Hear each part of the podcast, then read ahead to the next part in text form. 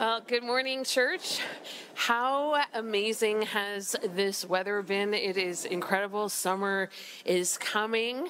I cannot wait.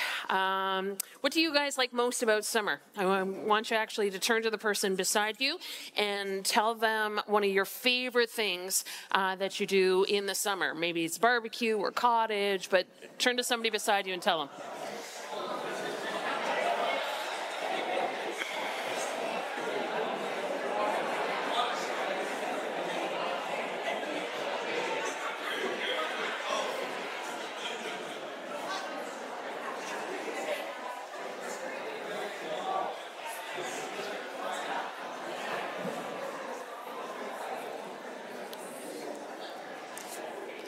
You know, I, I think as um, as Canadians, summer means so many great things, doesn't it? I, you know, I heard campfires and, and road trips out there. It's a it's a time to enjoy life and, and family and and do lots of good things.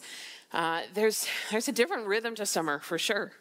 Uh, we're out more. We're on vacation. We're on the golf course. Bedtimes might be later. Routines are are different, and and so are our, our schedules. Right, our our routines change, and, and that means too that that our times to to connect at church, our times to connect with God, you know, the, this can look different too. You know, I think of when our family goes camping and we go for a couple weeks, you know, getting uh, to a church service on a Sunday, you know, can be challenging for us. But I, I don't think too that it's it's just summer that can create changes or or disruptions for us as we we find time in our lives to meet with God. There there are different seasons that we have in in our life, and and we can hit these times where uh, daily structures for us uh, feel like they're they're changing and moving, and it's challenging. and certainly, these have been challenging times. Um, lots of things and lots of ways have have felt uh, absolutely out of sorts over the last few years. Uh, and it's possible that we we still feel the effects of that. That our days still feel a bit out of order. And, and now I think in some ways there's a reclaiming of those pandemic years. So, so we're busy, right? Whether it's, it's a personal uh, decision or, or with work, we're busy. And, and when we're busy, uh, very often those things that, that we do for our, our souls uh, can be those first things that go, you know, such as reading the Bible or spending time in prayer. And I, I think it's because when you're when you're feeling busy or over busy, it leaves us feeling tired. And and then when we're tired, we don't have the energy to do what our souls need most. That's connecting with God. And and then though when we lay off meeting with God, we, we end up feeling depleted, and then this becomes a, a vicious cycle for us. And it's true. Sometimes life has us in places with an unpredictable schedule. And sometimes that's by our choice, but sometimes it's not. And a disordered schedule can, can feel to us almost like a disordered heart. You know, things can be on point for a couple days and then completely off the rails for the next couple weeks. You know, good one day, not so good the next few days. And and this kind of rhythm is is almost like a, a song would sound if it was made up of random notes without any cadence at all. It, it can be grating and untethering. You know some of us sometimes when we meet with god we we can be we can be distracted you know we carry around responsibilities that i think sometimes can preoccupy us you know, we've been trying to look after so many different things in our lives, and sometimes, honestly, we just can't focus well. And and then meeting with God might feel a little shallow. Devotions aren't actual devotion, and and we haven't experienced God deeply in in what feels like forever, and we want to find Him again. There can be all kinds of things in our life that come up that, that prevent us. But the problem is when we don't connect deeply with God, our souls will feel it. And we can start to feel spiritually empty, thirsty, dry. And we, we were made for relationship with God. And when our time with God becomes marginalized in our day or in our week, uh, we can be a little vulnerable. We can be vulnerable to adopting uh, worldly viewpoints or, or getting more caught up in, in culture and the way culture does things as opposed to God and kingdom culture. Our souls need to find ways to experience the love of God. We, we need spaces to, to be with Jesus wherever we find ourselves. So, so we're launching this this new sermon series together, you know, as we as we head into summer. But it's for us even when we're we're not in summer, and it's to to learn about those things that are uh, things that we can do that are life giving to our hearts, our souls. You know, every week we're going to be learning about ways that that we can grow and that we can go deeper in our relationship with Jesus. You know, there, there are practices uh, that we can, we can do that draw us close to God. There are, there are daily or weekly or annual rhythms or routines that, that we can incorporate into our lives uh, to meet with God so that wherever we are, we can encounter God in everything. You know, some people call them spiritual disciplines. You know, we may have, have heard that, or habits, uh, or practices of Jesus, whatever word uh, we want to use. They're the, they're the ways that are meant uh, to help us receive and, and express God's love in deeply formed ways in us. And we can use these practices to create a rule of life. Um, have you ever heard this expression before? Uh, it's, it's, it's from the uh, monks from centuries and centuries and centuries ago, but it's useful today. Like, just imagine if, if we practice this Christ like way of life today, men and women hungry for God, who live in the invisible presence of Him more than the, the visible network of things, who experience their life with God as they move about in their days. This is the monastic rule of life that can help us help us to learn what it means to encounter God in everything. And I think by its name, it, it can have a negative connotation. The rule of life, it, it can feel constrictive or, or stern or heavy, but it's not about governance. It's not about ruling. It comes from a word which means a straight piece of wood or like a trellis. A trellis is a structure that we have for, for wild plants that, that we use in our gardens. Right? They're sturdy, they're orderly, they, they're there to support and, and guide a, a vine of either grapes or flowers. And, and without it, without something to support that vine, the, the vine would fall, the vine would slump, and it, it wouldn't grow it wouldn't produce fruit, fruit you wouldn't you wouldn't see the the flowers and th- this is the picture for us as a trellis is to a vine so is a rule of life for us uh, a, a system of, of supports it's an arrangement of our lives around practices for our spiritual health and we know if a vine doesn't have a trellis, it won't thrive. And if our lives with Jesus don't have some kind of, of structure, something to facilitate the health and growth in our relationship, it also it won't thrive. And it's it's not meant to be confining or or harsh or rigid in in any kind of way. It's, it's meant to support and it's, it's meant to guide us as we live with Christ. So the idea is that we use these spiritual practices to, to form out our trellis, incorporating different activities that, that order our life or rule our life. Activities like, like serving or like play or like uh, solitude and, and then these practices serve as the backdrop for, for how we do our life.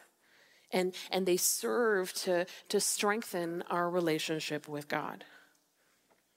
And, and it's good that, that we have this opportunity to talk about that trellis before we start talking about all of these different uh, practices and, and building out our system of habits, our rhythms, our routines, because there are certain design features of our trellis that, that we're going to want to consider as we think about those rhythms that, that we want to incorporate in our lives with God.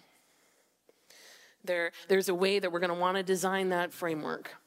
And, and there's some important characteristics that we, that we need to consider. The first one is that it should be simple. You know, the practices that, that we do and incorporate into our lives, it, it shouldn't cause us to feel busier or, or heavier. If, if it feels like obligation and not delight, we're not doing it right and it's not going to work because if it's a burden, the likelihood of us doing it is is zilch. We're not going to want to do it, and if even if we do end up doing it, it's going to feel mechanical or passionless. These habits or practices that we're going to incorporate or continue to do in our life, um, they should have the opposite effect to our soul. Right? Our time with God should leave us feeling lighter and less cluttered the kind of life that, that we find when we move into a shoulder to shoulder relationship with Jesus, connecting with Him, responding to Him. And practices just shouldn't be complicated. They're the means by which we enjoy the very presence of God. And it's through these, these straightforward, life giving activities that, that are grounded in the life of Jesus that whether we're at work or resting or hanging out with friends or running errands, wherever we, we are, that we can engage, they shouldn't feel like work. Our, our rule for life, um, our, our trellis, it, well, it, it shouldn't actually be a rule for life. Uh, our framework needs to be flexible, depending on our, our needs or a different season in our life. We're going to use spiritual practices, different spiritual practices at, at different times. You know, we might add certain activities, we might drop other ones. You know, as as life changes, practices they need to change. I I remember when our family first had kids, and there was no way at that point that I was getting up at five and spending time in the Word for two hours with God. It just wasn't going to happen. I was exhausted. It, my practices needed to change, and and there can be seasons that involve simplifying uh, certain things that we're doing so that our relationship with Jesus can be prioritized. Another feature uh, in our design of our rule uh, that we can think about is diversity. Variety can be really good. You know, we, we don't necessarily want to eat the same thing every single day. We don't want to work out the same way every single day. When, when we do things differently, it, it can stir up excitement. Right? Changing our routines can generate a new enthusiasm. I remember uh, one season I was you know, consistently in my usual morning routine. I would have coffee with Jesus. I would be in the Word. I would journal. I would pray. And and I was going through weeks where it was just dry. I was difficult. I could not connect. And God did this really cool thing. He, you know, he moved me outside and he moved me into this totally different morning routine with him. And man, I learned more in that season than I had in like the six months previously. It was incredible. Being with him in that environment, mixing it up, gave fresh energy. Diversity in our practices is good in our framework. Another thing that we can consider as we're as we're building out a, a rule of life for us is that it's got to be personal to us. We, we can't be put in a box with our design. Yours will, will not be the same as mine. Everybody is, is different with, with different spiritual temperaments. We have different ways of experiencing God. and, and different ways of being in relationship with Him. I think sometimes we can end up doing things that, that we don't really enjoy, can't we? Like things that, that we think that we should be doing in the way that we should be doing them, but they're not, they don't suit us. They're not really for us. You know, like, like I said, I get up early to spend time with God. But I have a pastor friend who meets with God every night, and she starts at like 11, 12 o'clock at night, and she stays up until like 2 in the morning. Uh, talking to God. And and if she tried to conform to to my rhythm, it would never work. And if I tried to conform to hers, I'd sleep through the entire devotional time with him. We we know now so much about our different learning styles. You know, some people need visuals, other people need to move, some people need to, to hear. And, and this is the way that we should consider our meeting times with God. Should be personal to us. Uh, and the last thing that we can consider when we're, when we're building out a rule for, of life for ourselves is that it needs to be sturdy. Right? We, we need to meet with God continually. We need to be steady uh, in, and, and consistent in our relationship, like, like any relationship that, that we would have. In, in whatever way it is that we're meeting with God, we are faithful to connect with God. You know, and this, this idea of, of routine, it doesn't mean legalism. Legalism is, is a, is more so about a, a, sideways heart position. It's it's this sort of underlying uh, motivation uh, behind what we're doing. Is it is it because we should be doing it, ought to be doing it, um, must be doing it? Are we doing it to to look good? That's that's legalism. Being faithful in our relationship with Jesus isn't isn't legalism. It's it's building intimacy uh, when we're consistent. It builds trust when we're faithful and show up. When we come back again and again to, to delight in Him, we, we know more of Him and He fills up our tanks. You know, it's, it's good to, to incorporate a, a continual uh, design in our, in our rule of life. And it's important uh, that we consider these, these characteristics of our, our trellis. You know, as, as we head out and start to learn more about spiritual practices or, or uh, continue to do some of those ones that we're doing, um, you know, is the rule that we have designed for us, you know, is it, is it simple? Is it flexible? Is it diver- diverse? Is it, is it personal to us? And does it have uh, the ability to be continual? you know, when I just think about some of the stories in the Bible, you know, we, we picture some of the people that, that God gives us, like David dancing and, and worshiping, or we have Daniel who, you know, is praying and, and fasting.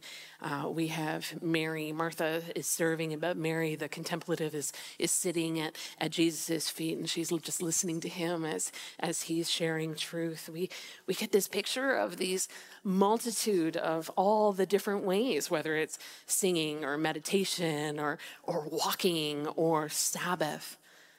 You know, ways that, that, that we can use, practices that we can discover more deeply the presence of God.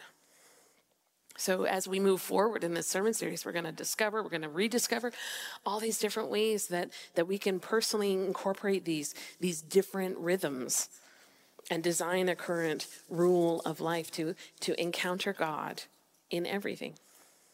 I, I believe those monks were, were on to something so long ago. Because there's no way to God apart from, from the real life that we have in the real world. And we all long for more, you know, depth and, and beauty and truth and meaning. I, I think most of us probably don't have the call to, to run away and, and join the, the closest monastery or, or convent. But, but, but each of us can learn to enjoy God's presence in our, in our daily life. Encountering God is for everyone, in everything. Ordinary people living in ordinary places. There's a story in the Old Testament that reminds me of this. It's the story of Jacob encountering God. Uh, if you have your Bibles or your phone, you'll find it in Genesis 28. Uh, it's the part that I'm going to speak to starts around verse 11, but uh, it's the story of Jacob when he's a little bit younger, and there's all kinds of mess in his family. Uh, he's he's running away um, from from a number of issues. His his father's dying. Uh, his mother's scheming. His brother is uh, enraged with him. Jacob had stolen his blessing, so now Jacob's on the run for his life. And, and he goes as, as far as he can, and the sun has set. Uh, and he finds a, a stone uh, and uses it as a pillow when he lies down and he sleeps and he dreams. And what a dream! You know, the dream is this, this ladder that has been set upon the earth, and it is um, stretching as high up as the heavens, and angels are ascending and descending. And then God is there. Jacob can see him, and then God speaks to him. And he promises him all these amazing things. He says, I will protect you. He promises him his safety. He says, I am with you.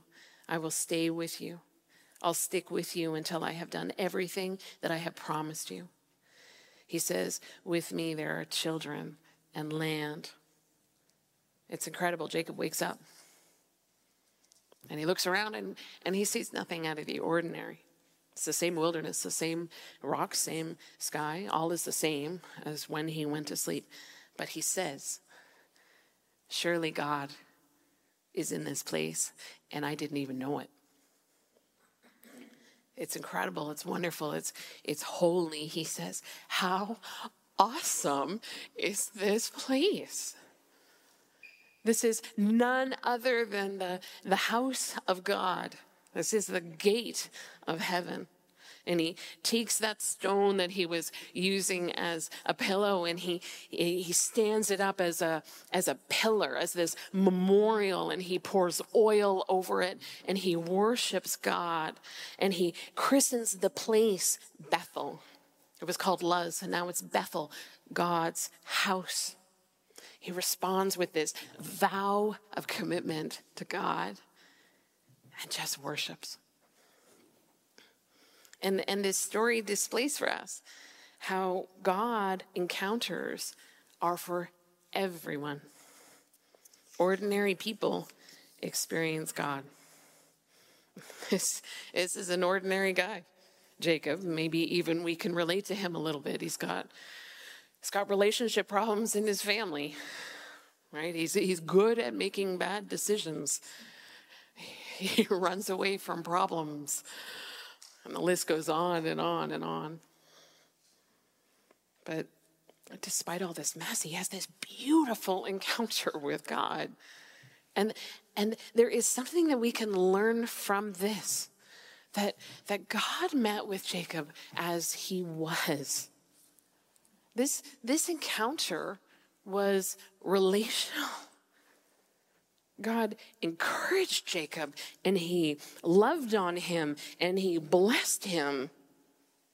And, and, I believe that, that God invites us to meet with him in this very same way sweaty and dirty and messy and broken and human.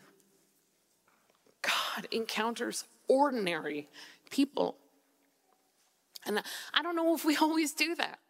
You know, just just be ordinary, be real, just be. I wonder what our, our real agenda is as we seek God.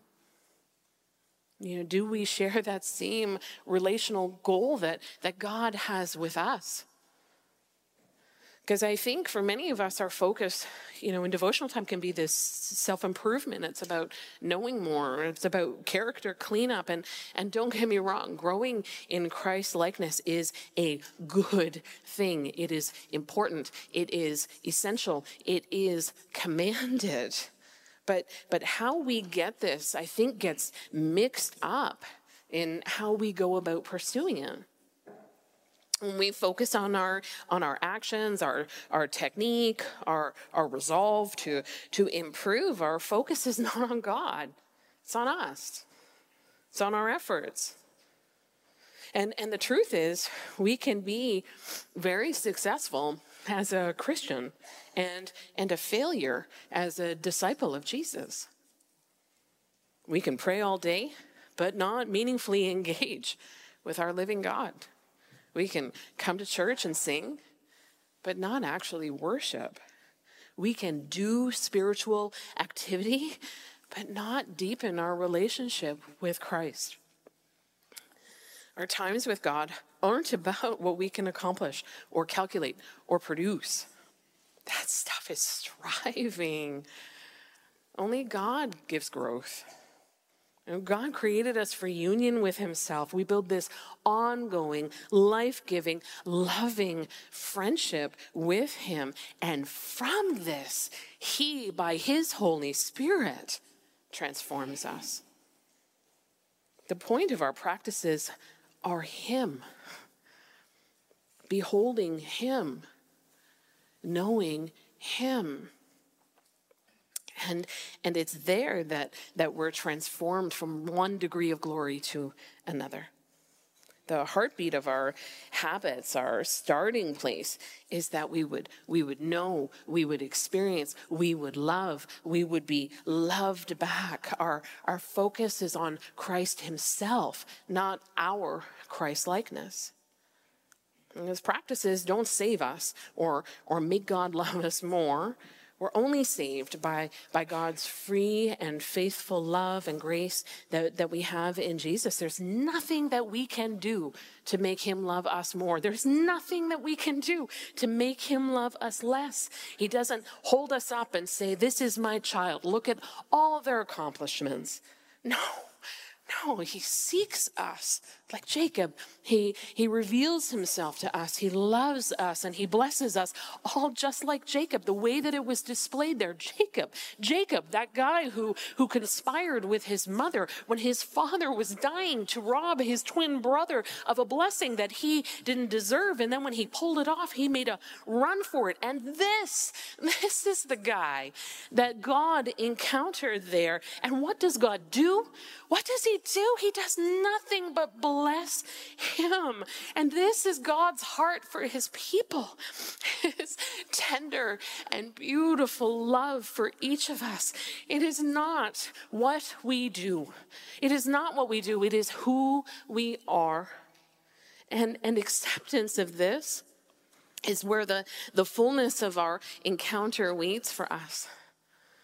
Don't, don't miss that acceptance of our very ordinariness is exactly where the fullness of our encounter with God is.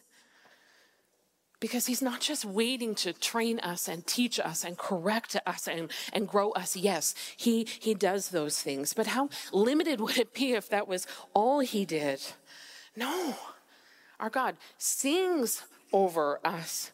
Our God is the God who reclined at tables after dinner. Our God sits on a beach and makes breakfast for friends. Our God parties at, at weddings. He is gentle and good and kind and, and soft. And, and He wants us to know Him like this not just power and justice and rightness, but also love and mercy and grace and tenderness for us. And, and we'll restrict our encounter, we'll restrict our, our full blessing from God if all we ever do is seek Him for our growth. There's a Persian poet who wrote, Today, like every other day, we wake up empty and frightened. Don't open the door to the study and begin reading. Take down a musical instrument and let the beauty we love be what we do. There are hundreds of ways to kneel and kiss the ground. I think Jacob figured this out. You know, he let the beauty of, of God's love overwhelm him to worship. And he stuck that rock in the earth. He declared his, his heart was for God alone. Jacob Jacob knew the gift of, of being with God as the beloved. without doing anything. Ordinary people are loved by God. And our, our practices are the vehicle by which we, we experience and know His love. God encounters are for everyone. Ordinary people experience God. You know, God encounters are, are for everyone, everywhere. You know, ordinary people experience God in, in ordinary places. This was very much an ordinary place, Bethel. Uh, originally, that city of Luz, before Jacob renamed it there, it was, it was rocky, it was sandy, it was dusty, it was a small village. It was a common place, nothing extraordinary. And it's here Jacob has this beautiful encounter with God.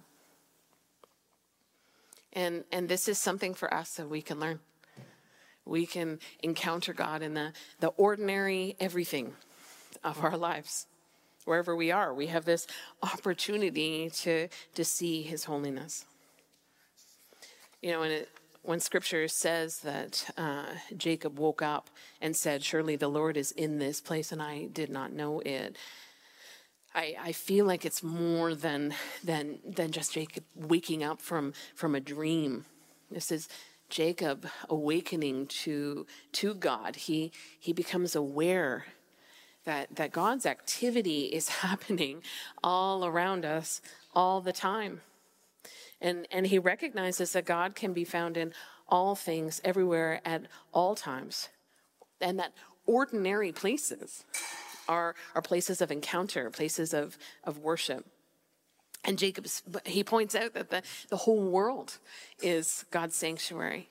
That the rock that he put down is, can be an altar, that the, the dirt underneath his feet are, it's actually heaven's gate. You know, when we don't experience the, the presence of God, God isn't the problem. Right? There's, there's no place that God is not.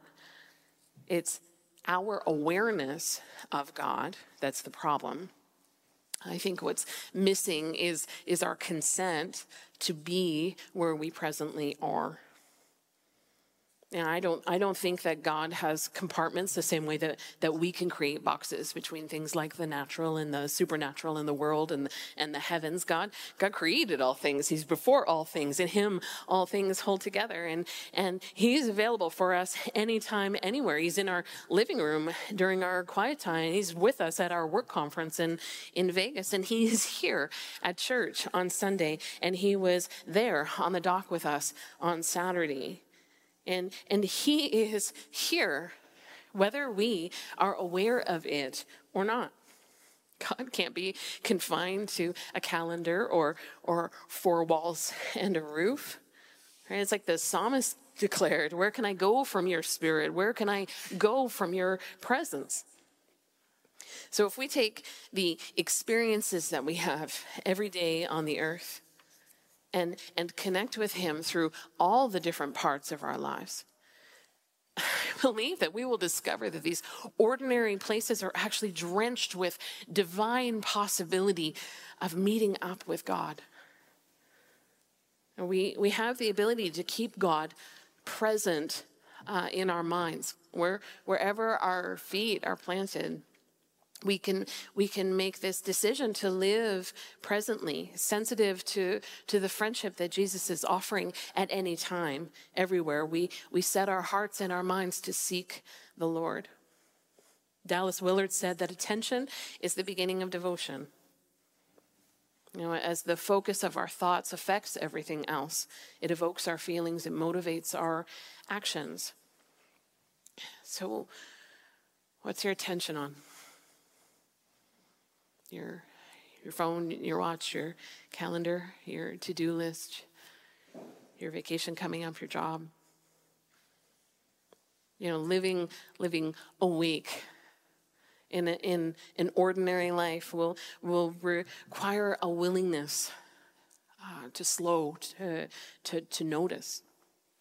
There's definitely a pace to this because paying attention takes time if we if we move too quickly through our surroundings and our experiences, um, they they become more blurry uh, scenery in the background of the life that we're actually focused on. We need to stop looking past things around them or, or through them or onto that next thing. Instead, we, we consider our place, our moment, our, our now, and we, we give ourselves entirely to exactly where we are. Uh, I wrote in my journal once about an experience with God I had in an ordinary place in, in my kitchen baking bread. And as I was doing it, I was thinking about how it was going to turn out. And this reminded me of my sister, my brother's wife, who lives in Nova Scotia. She's a beautiful bread baker. And she would share with me her father's um, musings on baking bread the yeast, the temperature of the water, the, the humidity of the day, how it affects the taste and the, and the texture. And, and I was thinking that from heaven, you know, Franz is, is still speaking on the beauty and, and wonder of bread. And in this moment, I'm, I'm hijacked from, from carefully measuring out these, these ingredients because the, the simplicity of the bread now became a sacredness. It, it was a symbol of our togetherness in God with, with each other. My sister, her, her father, despite that distance, uh, between here and the East Coast, beside the distance of on earth and, and in heaven, we are one. In Christ, we are one, seemingly far and yet so close in proximity to each other. And then as I would look at that familiar crust of bread, you see what is right and what is true and what is good, that God brings all things together in Christ, and that one day the visible church will be with Him all together. And God awakened me in my kitchen. He took my, my ordinary, everyday bread baking experience and He transformed it into this holy encounter with Him. And, and I think so it can be for us driving to work or grocery shopping or washing slippery babies. They, they all present this opportunity for communion with Jesus. Our everyday living moments, our invitations into soft places of, of sacred meaning. We need to go slower and stay alert. We need to live awake and, and see each and every part of our lives as this possibility as a, a cathedral unto God. Every day in our ordinary moments, we have the opportunity to experience God as we, as we live attuned with the invisible presence of heaven in our midst. And Jacob figured this out. He called the earth awesome at that place of encounter. He said it was holy, it was a doorway to heaven, and he claimed that terrain is the very house of God. Ordinary places can be extraordinary spaces in the love of God.